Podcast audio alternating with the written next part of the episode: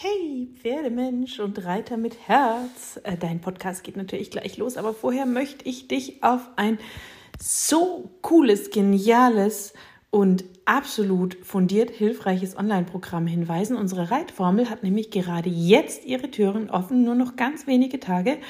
Zwölf Wochen intensives Coaching und ganz viel Reiterwissen, sodass du von der Pike auf deinen Sitz, deine Hilfen, dein feines Reiten und auch die körperlichen Themen deines Pferdes so aufbauen kannst, dass Reiten sich wirklich leicht und schön anfühlt. Also, wenn du Bock hast, geh auf www.pferdeflüsterei.de slash Reitformel und lass dir das nicht entgehen. Und jetzt viel Spaß mit dem Podcast. Pferdeflüsterei to go, der Podcast für Pferdemenschen mit Herz. Heute mit Reiterfacts.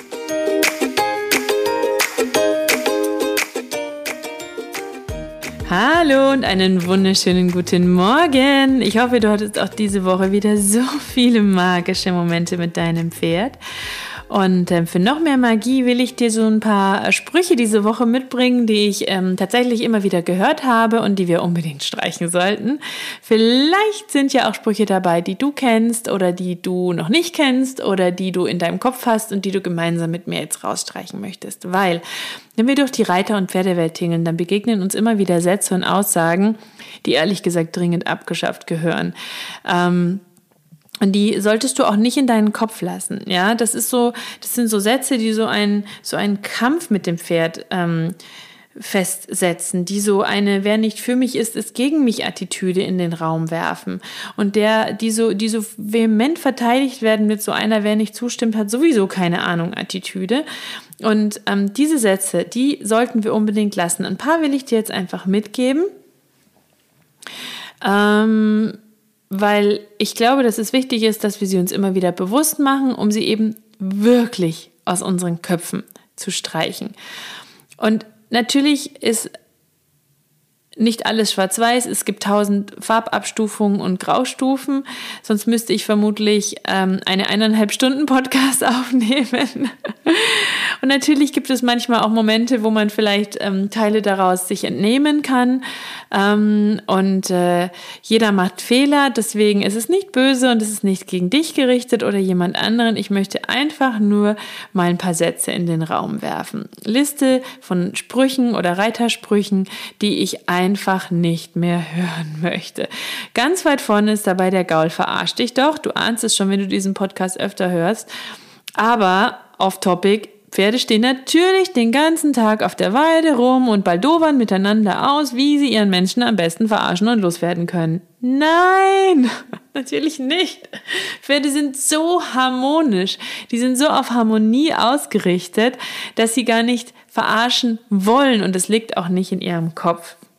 Dazu findest du mindestens 1000 Artikel auf der Pferdeflüsterei, 20 Millionen Instagram-Posts auf der Pferdeflüsterei und äh, noch wahrscheinlich 30 Podcasts, weil das einfach so eine falsche Lüge in dieser Pferdewelt ist. Sie sind vielleicht manchmal unsicher, die Pferde, sie fragen nach, sie verstehen was nicht, sie können was nicht oder sie haben einen schlechten Tag, aber sie verarschen uns nicht und wir müssen uns auch nicht durchsetzen, damit keine Höllentiere aus ihnen werden.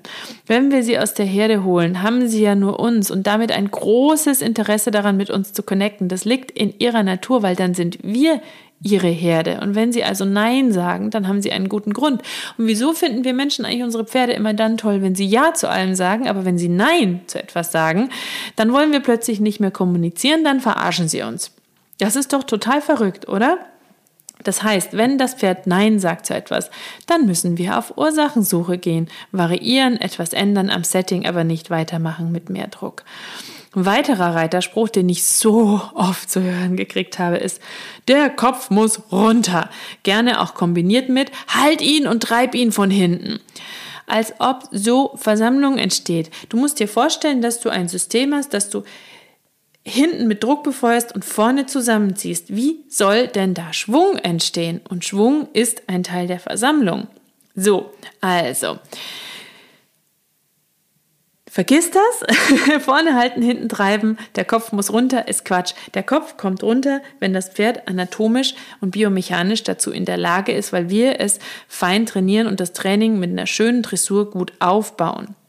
Das heißt, wir brauchen eine aktive Hinterhand, gute Bauchmuskeln beim Pferd, damit sich der Rücken überhaupt aufwölben kann. Eine Schulter und die Vorhand müssen frei werden können, damit dein Pferd dann den Kopf fallen lassen kann. Und es muss natürlich auch im Genick frei werden. Das ist eine Kette von hinten nach vorne, Schwung und Lockerung.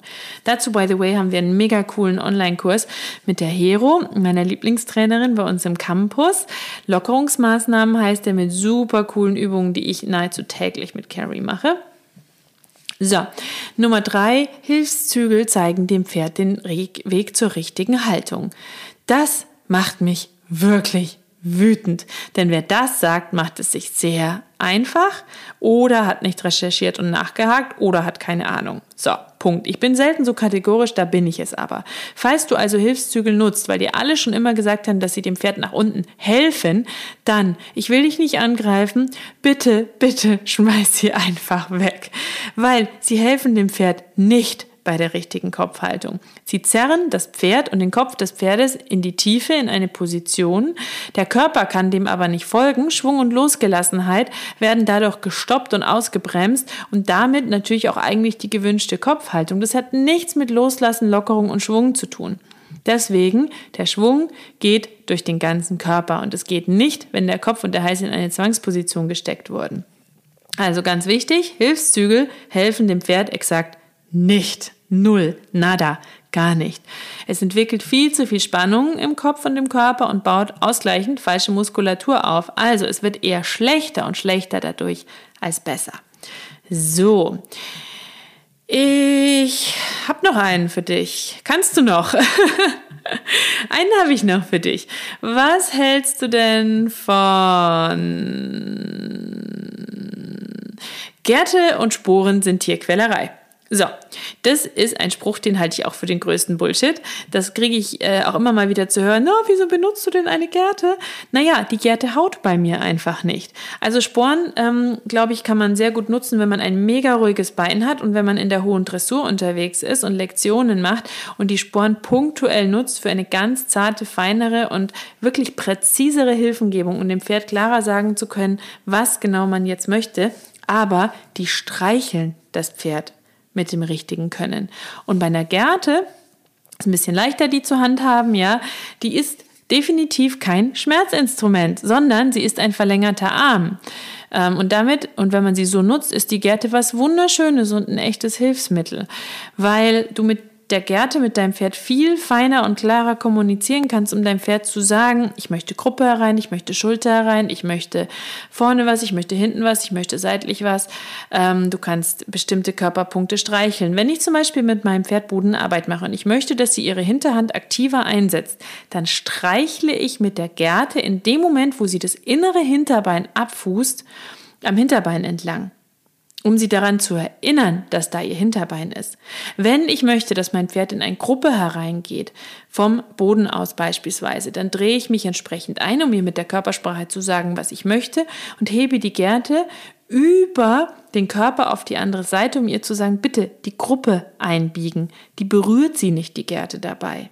Wenn sie sie berührt, tippt sie oder streichelt sie. Und dann ist die Gerte was wunder wunderschönes, aber sie darf nicht schlagen, sie darf nicht hauen. Und auch dieser Satz, hau ruhig drauf, die Pferde sind doch in der Herde auch nicht zimperlich miteinander, das ist auch so ein riesen, riesen Quatsch und einfach nur eine lahme Entschuldigung äh, dafür, das Pferd zu schlagen. Punkt. Weil Pferde agieren in der Herde krass miteinander, klar, aber bist du ein Pferd? Nein. Willst du, dass dein Pferd dich wie eins behandelt? Nein. Warum sollten wir uns dann also wie Pferde benehmen? Außerdem holen wir das Pferd ja in der Regel aus der Herde, packen es in eine Ausrüstung und in ein anderes Setting und wollen von ihm auf den Punkt Dinge, die es in der Herde so gar nicht tun müsste. Wenn ein Pferd in der Herde genug hat, geht es einfach. Wenn es nicht streiten will, sich unwohl fühlt oder nicht leisten kann, was die Herde gerade tut, weicht es dem Streit aus und kann die Diskussion verlassen. Das kann es aber nicht, wenn es mit uns an unserem Strick, an unserem Zügel, unter unserem Sattel in der Halle steht ein Gebiss im Maul hat und unsere Hände mit den Zügeln dranhängen. Und deswegen ist es wirklich ein Vergleich von Äpfeln mit Birnen und mega, mega unpassend.